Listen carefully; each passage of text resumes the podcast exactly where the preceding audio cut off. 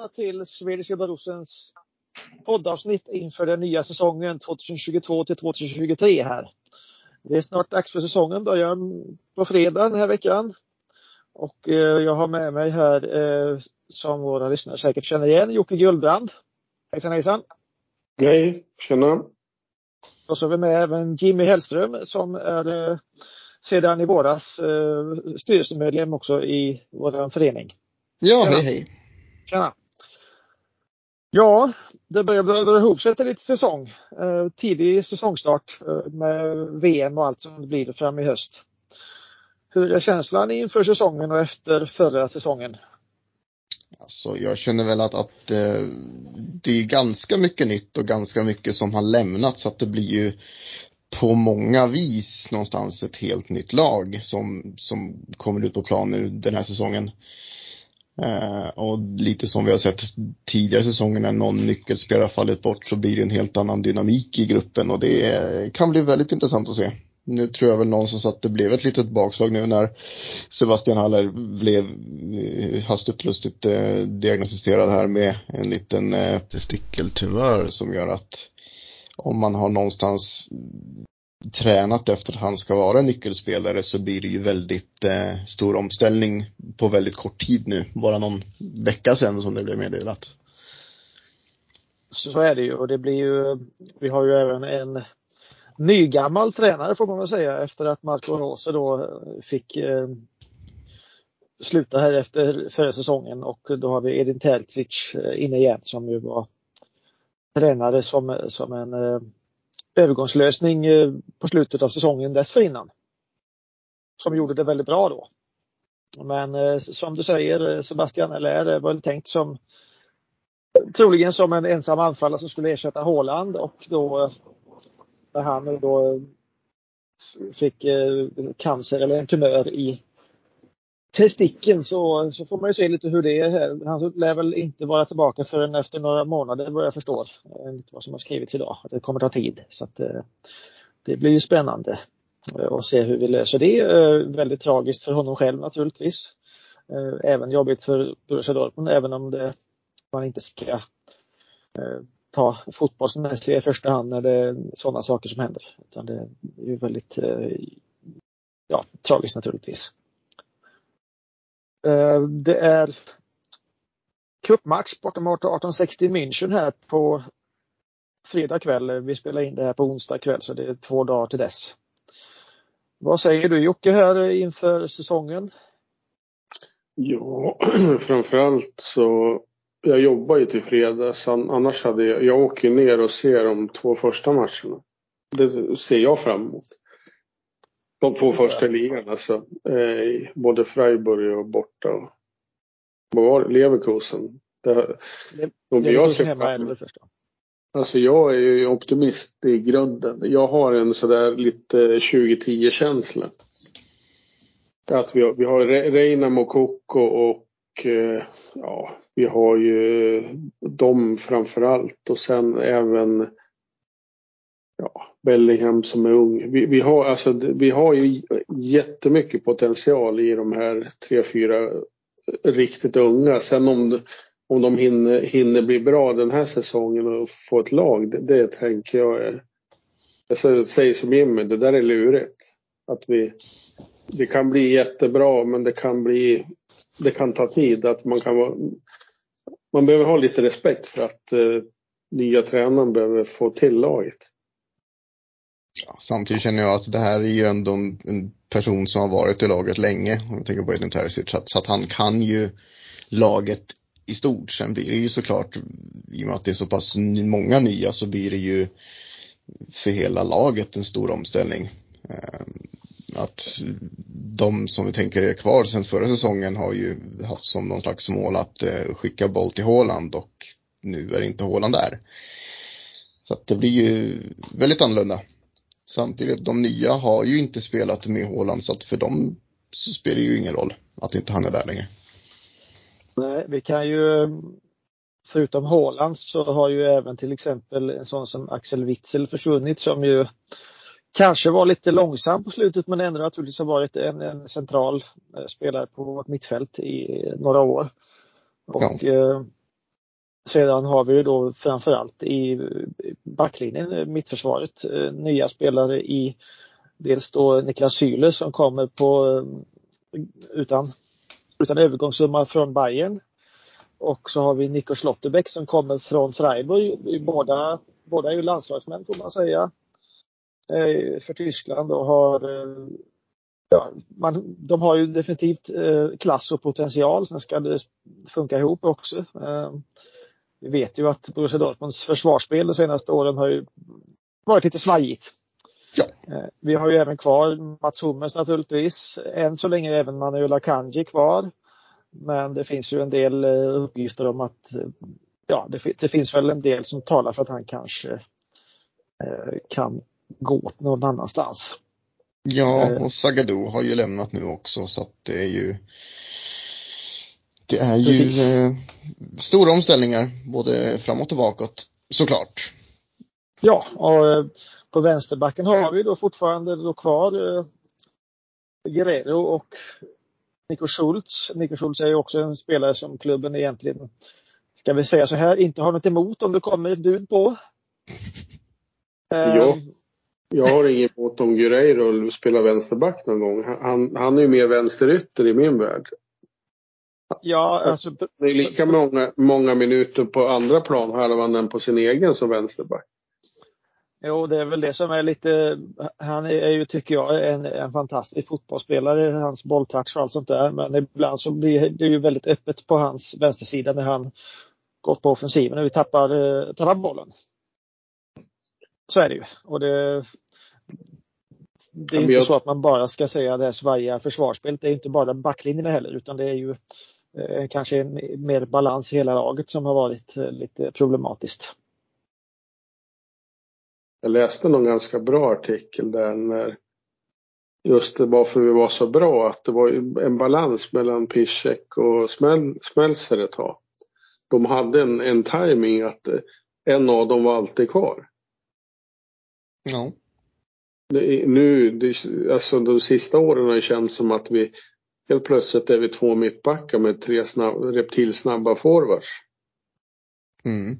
Allt som oftast och det blir och någonstans där det, det, tror jag är nyckeln att vi alltså tillräckligt med mål har vi väl gjort i många säsonger för att kunna vinna ligan men vi släpper in både dubbelt och tre gånger så många under kloppåren.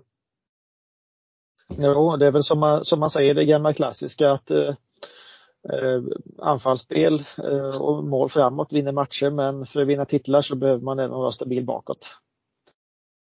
För, för att kunna vinna även de här matcherna när man inte levererar fantastiskt framåt. Att kunna ta de här eh, skitsegrarna också ibland när man helt enkelt trycker in någon boll och sen håller tätt. Liksom. Det... Ja. ja, i år är ju första gången som vi, vi och Bayern har lika bra målvakt tänkte jag säga. Alltså Neuer är inte, men han är på väg neråt och vi har en målvakt på väg uppåt. Det har ju varit ganska stor skillnad på målvaktskvaliteten. Totalt. Ja, Kobel, Kobel är väl naturligtvis som du säger på väg uppåt och eh, vi får väl tro att han tar ytterligare ett steg här nu i år. Nu har vi ju inte den samma däremot samma andra i Marvin Hitz som vi hade tidigare som var erfaren också naturligtvis. Nu har vi är det någon kille som kom från Hertha Berlin? Ja, Marcel Lotka har ju kommit ja. in nu. En 21-årig kille. Ursprungligen från Polen har jag för mig. Ja, och det det är ju ett helt mer oprövat kort än Marvin Hitz naturligtvis. Ja, och det är samma sak. Jag tänker med Byrke där också att eh, under de, den tiden som han var första målvakt så tycker jag att han presterade väldigt bra faktiskt. Eh, alltså, jag, jag tycker också att han långa stunder presterade bra. Sen gjorde han några blundrar ibland men problemet med honom kanske var att han han var väldigt duktig målvakt på linjen men kanske däremot i det här um, ja, på fasta situationer och komma ner, plocka ut ner inlägg och sånt där var kanske inte hans styrka. Nej såklart, men det, det, blir ju också där en omställning att vi tappar både Hitz och Bürki samtidigt. Liksom. Jo. Sen har ju inte, men, sen har inte Byke spelat någon som helst roll för, förra säsongen ändå eh, naturligtvis. Nej, han var väl i en enda match tror jag. Det Fast i, ja. den nya killen Unbehaun som han, han var, jag såg det, han var fruktansvärt bra i första matchen i trean. Jag vet, han är inte särskilt gammal och han, han är också, alltså han, jag tror han är tilltänkt att hoppa in. Ja, det kan vara hugg, hugget som stucket. Han, han har väl spelat i juniorerna så att han är ju ung och jäkligt lovande. Vi, vi har en jätte, alltså Collins, den där backen, alltså det, det är den bästa juniorback jag har sett någonsin. Så vi har ju många, även alltså, vad heter den, Bradley Fink och det är fruktansvärt bra juniorer som också, det är det, det är det jag tänker på att det är ett lag som kan växa. Ja, sen gäller det bara att de här unga killarna kan få chansen också och få lite tid på sig. Det är kanske lite skillnaden om vi ser de här senaste ja, sex, sju åren och drygt det jämfört med när Klopp kom för då var det liksom då hade vi inte de förväntningarna eller att, att kraven att vi verkligen skulle vara uppe och slåss eh, om, och ta ligatitlar. Och då kunde man ge de unga spelarna chansen och det är frågan om hur pass tålamod vi har med det nu då när man har en, en annan kravbild och en annan ekonomi och, och större stjärnor runt omkring. Mm. Nej, det är, ja, det är alltså, vi, vi, vi, har ju blåst upp oss ganska många år så man är lite luttrad. Man, man vill nästan se lite resultat.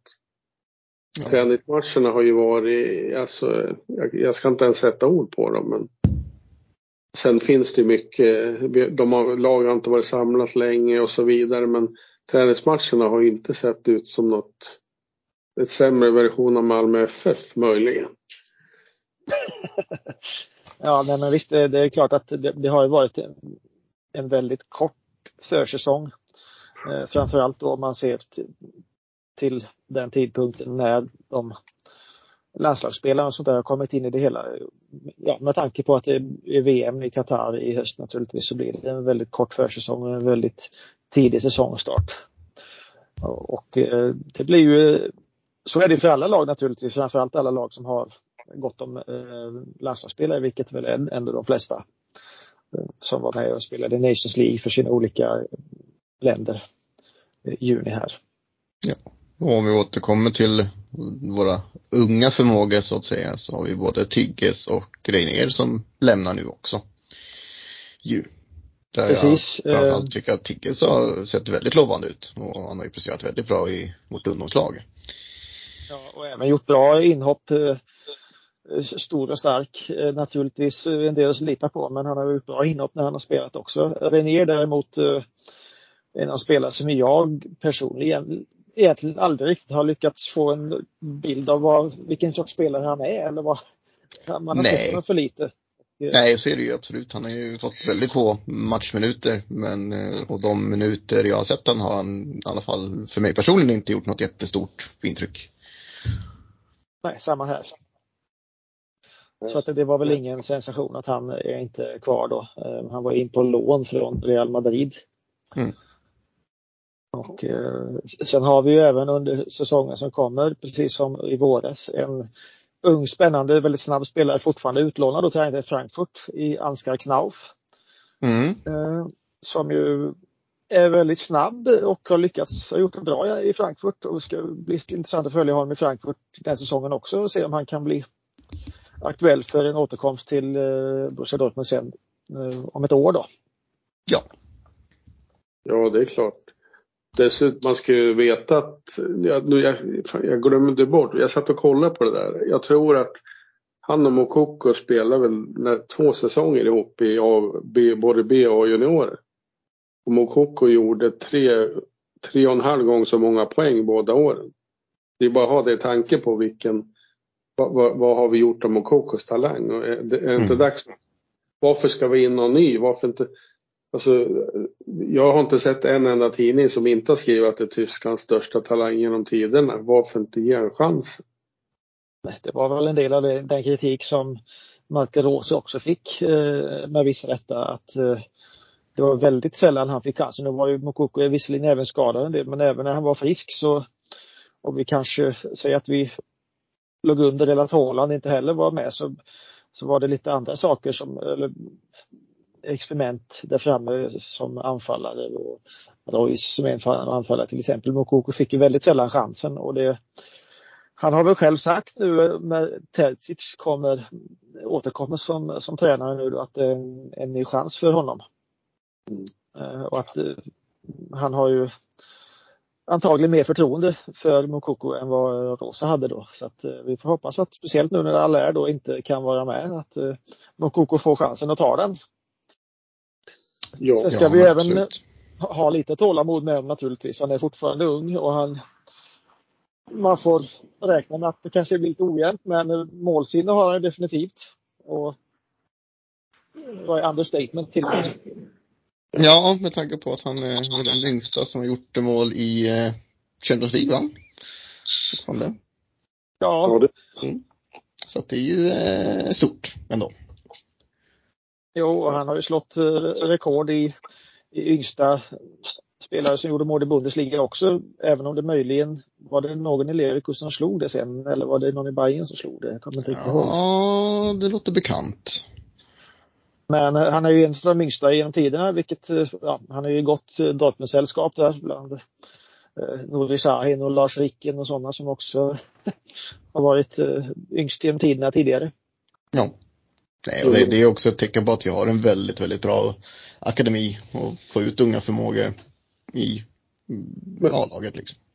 Ja, och vi har han har inte gjort fem, jag tror han har gjort fem mål nu på tre matcher i U19. Alltså det är U19, det, det är inget dåliga gäng det. Mm.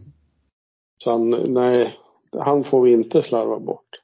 Nej, och det var ju lite kanske det som var en del av det här med att Rase inte fick förnya förtroende. Säkert en del annat också men att eh, det var ju risk att man slarvade bort Mokokos talang om han aldrig fick spela naturligtvis. Såklart, såklart. Reina, Reina tänker jag är likadan. Alltså han har ju det, det är Pulisic och Dembele-varning på han om man får vara hel. Ja. Det var ju det som var problemet förra säsongen att han var väldigt mycket skadad och blev skadad igen så fort han hade kommit tillbaka nästan. Men han vi har ju Bundesligas högst värderade spelare i år igen så såg jag nu. ja, ja, men alltså, det, alltså han, han, får man inte heller glömma. Han kan ju ta jag tycker som när Gündogan var som bäst, alltså det, har man en sån lirare, Bellingham är på väg att bli den nivån. Jo, han är ju redan som redan under, under förra säsongen blivit en ledare på planen i, i så unga år. Och, och, är väl nu utsedd också till tredje kapten vad jag förstår. Mm. Uh, han har ju ja, den här allting på något sätt som en, som en pådrivare och, och även med bollspelet, hårdheten, tuffheten, skallen. Ehm, ja, han har liksom allting som krävs känns det som. Och det kan ju bli hur bra som helst bara han får fortsätta.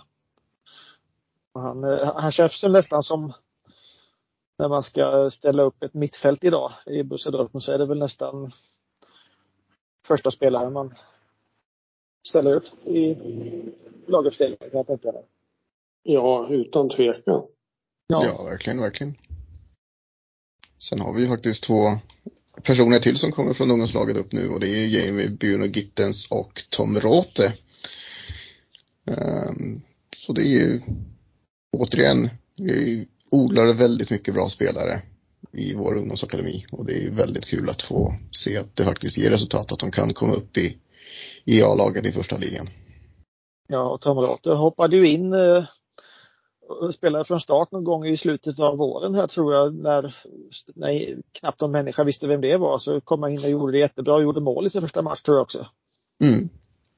Och, och ja, vänsterback också då som eh, Ja, men precis. vi har pratat om. Så. Han har ju spelat vänsterback i alla ungdomslandslag och jag, jag, har sett, jag ser rätt många juniormatcher. Jag, jag kommer ihåg, jag har skrivit om honom flera gånger att det var en ung liten pigg som han hade en känsla som man aldrig sett.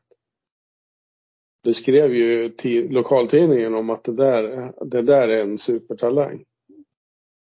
Men han har ju gått lite under radarn för han har varit så kort. Han har ju växt till sig enormt på längden sen när jag såg honom. Så ja, det är också, ja det var ju också en, alltså vi, nej det, det är mycket spännande. Och man, tyvärr så har vi ju lite för lite ekonomiska muskler för att behålla spelare över tid också. Men just nu känns det ju som om det är 2010 igen. Nu, det är nu vi har en chans igen.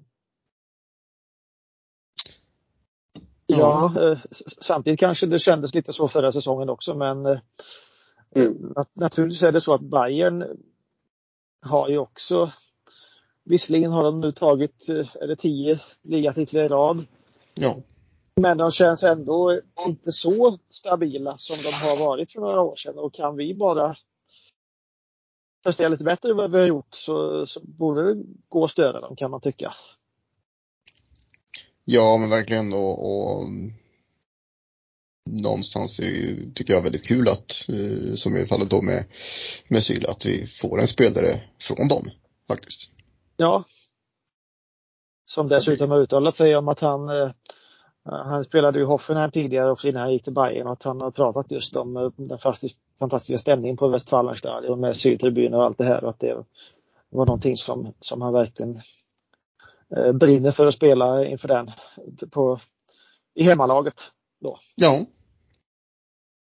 Nej, och det om man tittar på när eh, när Hakimi lämnade så en av de sakerna han nämnde när han lämnade var just att han kommer ju sakna gula väggen och fruktansvärt. Så att det, det är ju kul att, att folk får en sån relation till det och till stadion liksom. Ja, och framförallt nu då när vi förhoppningsvis eh, kan spela en hel säsong utan eh, diverse restriktioner och annat vad gäller publik med, med corona och så vidare. Vi hoppas i alla fall på det. Det hoppas vi verkligen. Det, ja. det här får vara slut nu. Ja. Sen gäller det också, vi har ju som sagt ett gäng väldigt intressanta nyförvärv som vi har lagt en hel del pengar på då. Syle visserligen utan övergångssumma men som vi säger då sen Schlotterbeck. Eh, vi pratar naturligtvis Sebastian Allaire som tyvärr då kommer vara frånvarande ett tag framöver. Men det gäller också att de jämfört med tidigare så har vi också haft dyra viktiga nyförvärv som kanske inte riktigt har slått in på det sättet som man har hoppats på. Typ exempel Nico Schultz. Även Julian Brandt som fortfarande som visserligen har gjort mycket poäng förra året men som är en lite av en gåta för mig egentligen fortfarande. Han är en spelare som dels har fått kastas runt på lite olika positioner och dels är blixtrar till och är fantastisk emellanåt men också kan försvinna fullständigt emellanåt. Ja, väldigt ojämn. Alltså, vissa matcher så, så gör han mer skada än nytta och som du sa, vissa matcher är han helt briljant. Så det, det är tyvärr ingen som jag känner att man kan räkna med ett 100 procent. I och med att han är så pass ojämn. Det är ja, lite tråkigt för att när han väl är bra så är han väldigt bra. Precis, och sen får man väl köpa lite också med hans spelstil att han tar ju naturligtvis risker och det måste han göra för att han ska lyckas och då blir det naturligtvis också felaktigt eller riktigt katastrofala bolltapp ibland som, som ger kontringen naturligtvis. Ja. Men, eh, det, men vi, jag tänker även andra som nyförvärv vi har lagt mycket pengar på de senaste åren. Eh, eh, Torgan Hazard som också på något sätt har varit ojämn. Eh, vi har värvat Meunier som högerback och ännu en spelare som vi får hoppas äntligen kan komma in i det ordentligt i Borussia Dortmund. Eh, var ju väldigt bra i PSG. Mm. Och vi värvade honom och har egentligen aldrig riktigt kommit in i det hela. Det gäller Nej. med de här nya nyförvärven att vi verkligen att vi kan bilda ett lag utav dem också. Att det inte bara är duktiga spelare som kommer för mycket pengar men som Fast han, han kom gratis. Det gjorde han visserligen. Men ja. ändå en etablerad spelare. Och både han och eh, Hazard till exempel såg man ju i förra sommarens EM att de gjorde väldigt bra i Belgiens landslag. Så att de har ju absolut klassen men det gäller att få, få till det, att de kan eh, använda dem på rätt sätt och kan få till det i, i, våra klubb också. Ja, sen har vi ju eh, Karim Adiemi som kommer nu. Absolut. 20-åring som eh, som har en ganska gedigen karriär mm, och varit i väldigt många olika lag.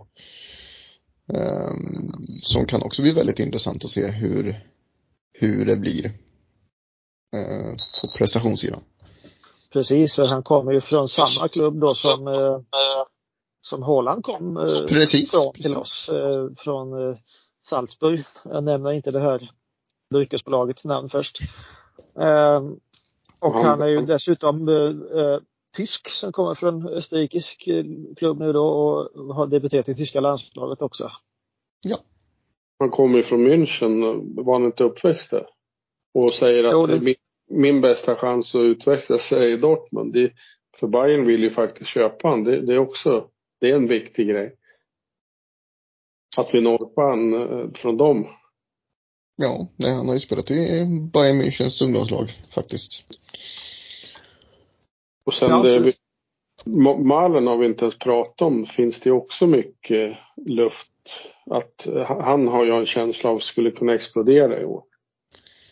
Han var ju också ett sådant nyförvärv förra året som uh, köptes in för stora pengar och som uh, vad ska vi kalla det? Vi kan säga att han har också varit väldigt ojämn. Ibland uh, bra, det tog ett tag och det får man ju också inse med årets nyförvärv också att man eh, man ska inte döma ut dem om det inte lyckas direkt. Det behöver lite tid för att spela ihop sig. Men han, eh, han har ju naturligtvis, eh, vi har inte sett det bästa av honom än. Nej, och sen om man då tittar på Sancho som lämnade eh, har väl inte alls gått särskilt jättebra i Manchester så att det, det är ju eh, det är ju lite av en lite lotto där huruvida även om det är en väldigt bra spelare om inte det funkar med laget så blir det ju pannkaka ändå. Liksom. Precis, komma till ett lag som fungerar och även att, eh, att det fungerar inom det. det. det är inte så lätt alltid. Men nog, nog blev han bättre och bättre under säsongen. Det kändes som han var riktigt bra på slutet. Jo, men det är, det är som alltid. När det är nytt lag så blir det ju någonting annat. Och ja. det, det är som är skillnaden på, på, på nya tränare som har en, han, han är, han är mer en människa som Klopp. Den andra var ju mer lite som Tuchel, lite, det kanske är jag som tänker, men lite, inte dator men. Mm, lite mer på statistik och, och sånt än lägga en känsla i det. Ja, få spelarna att trivas också och må bra. Det är också en konst. Visst är det så. Jo, och Terzic är ju en, en, som vi sa förut, en, en människa som har varit i klubben länge. Eh, har erfarenheten och, och, känslan för vad som vad Borussia Dortmund som klubb står för och har även varit uh, supporter och allt det här. Och, och uh, som sagt, han gjorde det väldigt bra när han fick ta över uh, efter att um, han, schweizaren, lämnade Favre.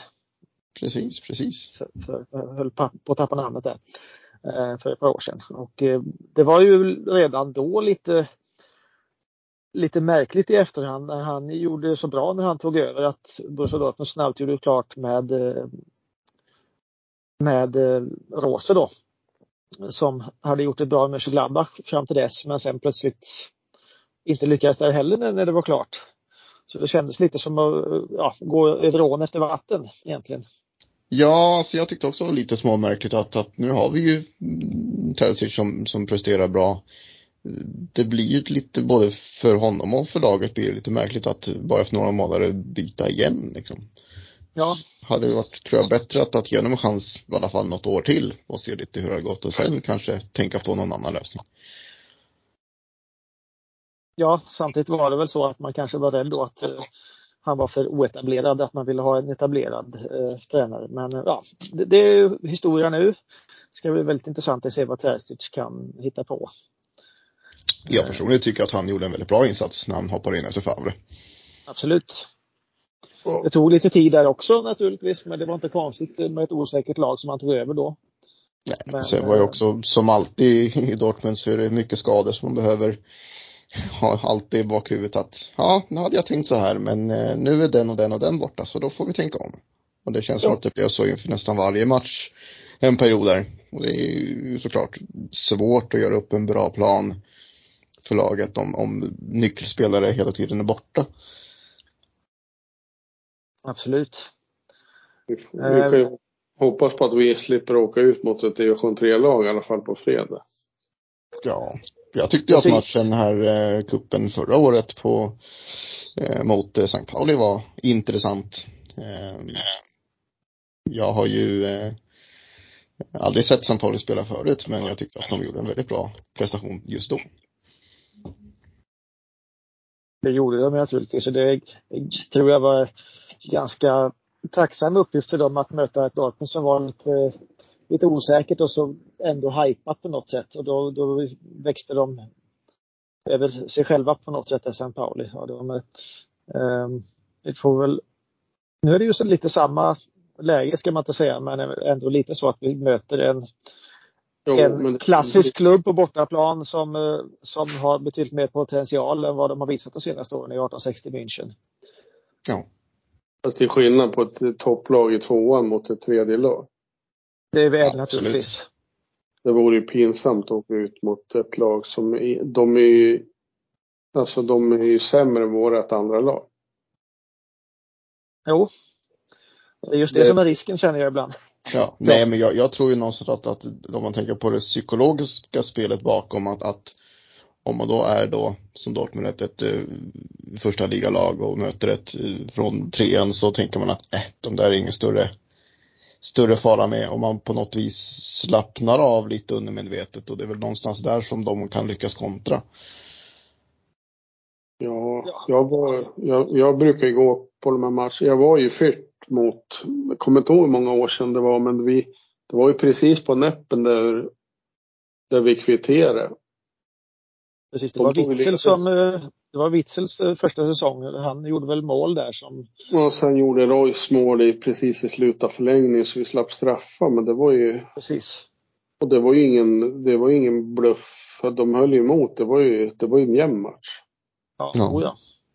Så Det var, är ju det, var- som är, det är det som är tjusningen med, med cupen naturligtvis också. Att, eh, att i enstaka matcher så kan det verkligen vara ett, eh, ett lag från en lägre division som ger en riktigt ordentlig match mot ett eh, så kallat bättre lag. Jag tyckte det var kul för, eller för förra säsongen när, när Bayern München åkte ut relativt tidigt i kuppen mot eh, relativt eh, sett bottenlag. Eh, men det är säkert där också samma sak med, med att man underskattar motståndet någonstans och slappnar av lite. Så är det ju och eh, nu är det ju också så, tycker jag då tack och lov, att det inte alltid är så att eh, det så, kallade bästa laget eh, vinner i sådana matcher. För det är ju det är sportens tjusning också naturligtvis. På något sätt så har vi ju tyvärr hamnat i den situationen lite grann i Tyskland eh, den senaste tioårsperioden att Bayern München vinner ligan och att det, det är ganska tråkigt. Jag, jag skulle, skulle föreställa mig att det här tyckte det var lite tråkigt om även om Borussia Dortmund gjorde det tio år i rad. Ja, det- så det, det blir ju ingen sport av det. Det blir ju bara sådär, jaha, okej. Ja, Och jag Att tror inte Bayern- att, att laget, eh, säg om man tänker på Bayern München, att de, jag tror inte de är lika glada över den här tionde segern som de var över sin andra eller tredje rad. Liksom. Nej, det här känns mer ju som så att de har att, blivit eh, vana vid det. de, är, de brukar ju, de senaste åren har de väl intervjuats efter det. De har ju uttryckt att ja, det var en lättnad, det var, att det var klart i stort sett. Det, Mm. det, det är ju lite tråkigt att eh, spänning är ju en viktig del av sporten och eh, återigen, det är ju tjusningen i sådana här cupmatcher att eh, faktiskt att en toppklubb i första ligan eh, det är inte ett självspelande piano att åka och spela mot en tredje ligaklubb som naturligtvis får ett stormöte och tycker att det är fantastiskt häftigt och sådär. Och kanske då kan överprestera lite grann. Det, Mm. det är ju häftigt och 1860 är ju återigen en, en klassisk eh, klubb som eh, ja, tycker jag är ganska sympatisk. Kanske inte minst för att de eh, är i samma eh, stad då, som Bayern München. Ja, Ja, då vi, det enda som återstår det är väl att lyckas få in en sändning på fredag för det, det verkar inte vara helt enkelt kan jag säga. Om man inte har CDF då. ZDF, ZDF, ja precis, den tyska tvåan så att säga, public service-kanal. Zweites Deutsches Fernsehen står det väl för. Mm. Och den, den har ju jag så jag kan titta på det utan problem. Men huruvida Viaplay sänder, det är ju frågan. Nej, jag tror inte det. De har inte kommit upp med den. Och Telia har ju det, men. Jag vet ja. Jag har försökt, jag har ringt och försökt fått, fått det, men det, det verkar inte så enkelt för dem. Nej, eh, alla som har parabol kan ju däremot, eh, och en digitalbox till den, kan ju rikta in parabolen på Astra och eh, få in ZDF okodat om man vill det. Men har man inte parabol så är det ju tuffare. Ja, jag är ju inte sån där som kollar på linjär tv överhuvudtaget så att jag har ingen som helst tv-mottagarutrustning överhuvudtaget i mitt hem. Utan jag förlitar mig helt på diverse playtjänster. Ja, det, det finns väl alltid ja. så kallade fullstreams kanske, men eh, jag kollar ju men det ser, de har ju gratis stream men det är bara, det funkar bara i Österrike och Schweiz. Ja, ja. Ja, det är väl lite som med SVT då, att om du försöker kolla på SVT om du är utanför Sverige så blir den ju lite ledsen. Ja, man får uh, använda en VPN-tjänst. Ja. ja. Vi får väl, vi får hoppas att vi kan se den. Ja, nej men det är klart. Det är, speciellt som det är första matchen för säsongen så vill man ju någonstans känna lite på formen på laget och se lite vad vi i alla fall i någon slags teori skulle kunna prestera även framöver. Se lite hur laget spelar tillsammans. Ja, och första, för, första tävlingsmatchen för säsongen är ju, det är något speciellt. Ja, men såklart. Det är ju liksom, nu är säsongen igång. Och, mm. Så det ska bli väldigt eh, kul. Matchen är ju 20.30 på fredag då. Ja. Och helgen därefter så är då Bundesliga premiär på lördag 18.30 18 tror jag. Eh, hemma mot precis, precis. För Borussia ja. del. Ja. Ja. Vi sätter in ett liveklipp. Frank, Frank ska ju dit också, ja. I alla fall. Frank Jansen kommer dit, vet jag. På Leverkusen-matchen? Ja. Så vi blir alla, och hans son tror jag, så vi blir tre, tre starka svenskar. Precis, och eh, även där har vi en, eh, en parallell kanske till 2010-2011. Eh, jag är ganska säker på att den här säsongen så öppnade Borussia Dortmund just hemma mot Bayer Leverkusen i den mesta säsongen. Det blev stryk i den första matchen, sen förlorade vi inte på bra länge. Ja. För, för, precis före jul tror jag, eller sånt där. Så att, Ja, det kan vara gott ord. Ja, matcherna som kommer efter Leverkusen blir borta mot Freiburg, hemma mot Werder Bremen och borta mot Hertha. Mm. Ja, det känns ju som, eh, ska man säga matcher som om vi verkligen vill vara med och utmana om titeln så ska vi ta rätt många poäng där. Mm. Absolut, absolut. Och det blir ju lite tråkigt som det har varit nu senaste åren med Bayern München att redan sådär när det är fem, sex omgångar kvar så är det redan klart att Bayern München vinner oavsett hur det går. Och det blir ju tråkigt när det blir så liksom. Då blir de sista matcherna ganska tråkiga. Alltså jag tycker väl någonstans att det ska vara kamp till slutet liksom. Jo, men så känner jag med, med, med all sport egentligen att eh, oavsett eh, vad det är, om jag tittar på skidor eller jag gillar att titta på snooker också till exempel. Att, eh, jag, jag är ofta så att säga struntat i de här matcherna där, där världsettan spelar mot någon, någon uh, ung talang i sånt. Utan jag tittar hellre på två lite mer mediokra spelare som ändå är jämna. För det, det, spänningen är liksom sport för mig. Eh, visst är det så, visst är det så. Men i år, jag, jag tror ligan blir lite jämnare. Att, att alla lag kan, alltså Frankfurt vann i Europa, vad heter det? Europa League. Europa League och att både Leverkusen är ju de här läskeblaskarna. Det känns ju också bättre. Ja. ja. Och sen ja, har vi spä spännande ny, nykomlingar också, eller återkomlingar om man ska säga så. De två klubbar som åkte ur säsongen innan då, Werder Bremen och eh, våra kära grannar eh, Schalke 04 som är nykomlingar igen och eh, naturligtvis två publiklag och eh, hur, hur lite skadeglad man än var när Schalke åkte ut så tycker jag att det är kul att de kommer upp igen för de här derbymatcherna saknar man när de inte är med. Visst är det så, visst är det så. Så att det, det är ju också kul det att nykomlingarna är gamla klassiska Bundesliga-lag med mycket publik och säkert har potential att inte bara slåss där nere. Absolut, absolut. Jo, Sen kan det det- bli lite jojo-effekt att om de hamnar i botten igen och åker ut och så kommer de tillbaka efter två år och så det blir lite, ja, Så kan det säkert vara men samtidigt så, så är de kanske inte så uppenbart eh, eh, bottentippade som till exempel Grote Fürth var förra säsongen eller som. Arminia Bielefeld och sådana lag har varit som ändå klarar sig kvar en säsong. Men det, de har nog mer potential i alla fall. Och, eh, det är också en tjusning med Bundesliga att det faktiskt finns eh, Freiburg som har varit väldigt bra med, med små medel och lag som Bochum har gjort det väldigt bra när de har kommit upp och Union Berlin naturligtvis. Ja. Att det, att det händer lite och att eh, storklubbar kan ha det väldigt tufft också.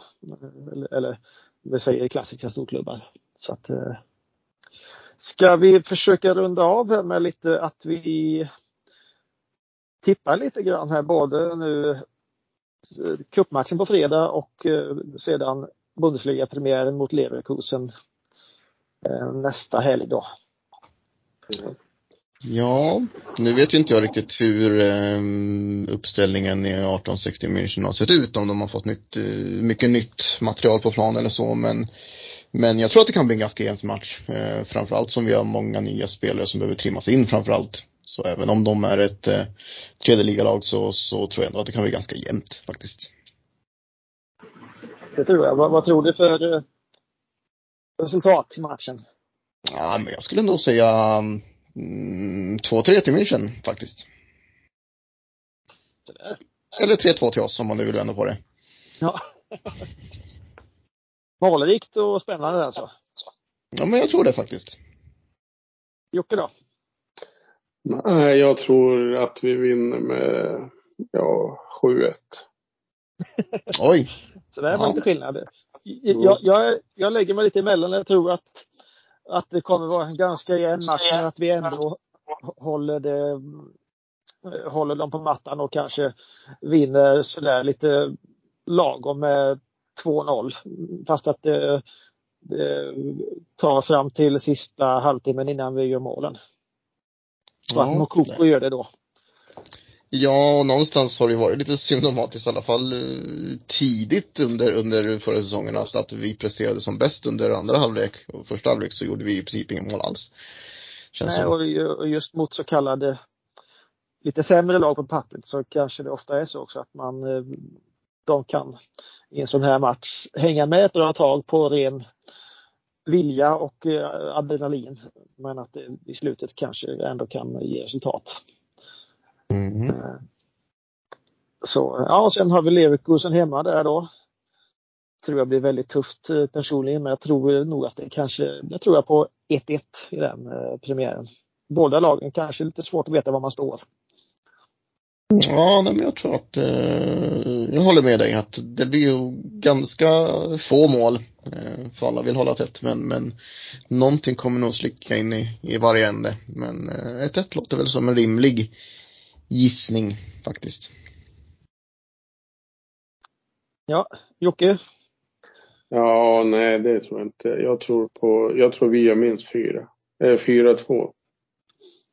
Ja, du, du räknar med att få se en eh, målrik match där då på plats och då, förlitar, vi på, förlitar vi oss på dig och Frank att ni ropar fram laget till många mål då.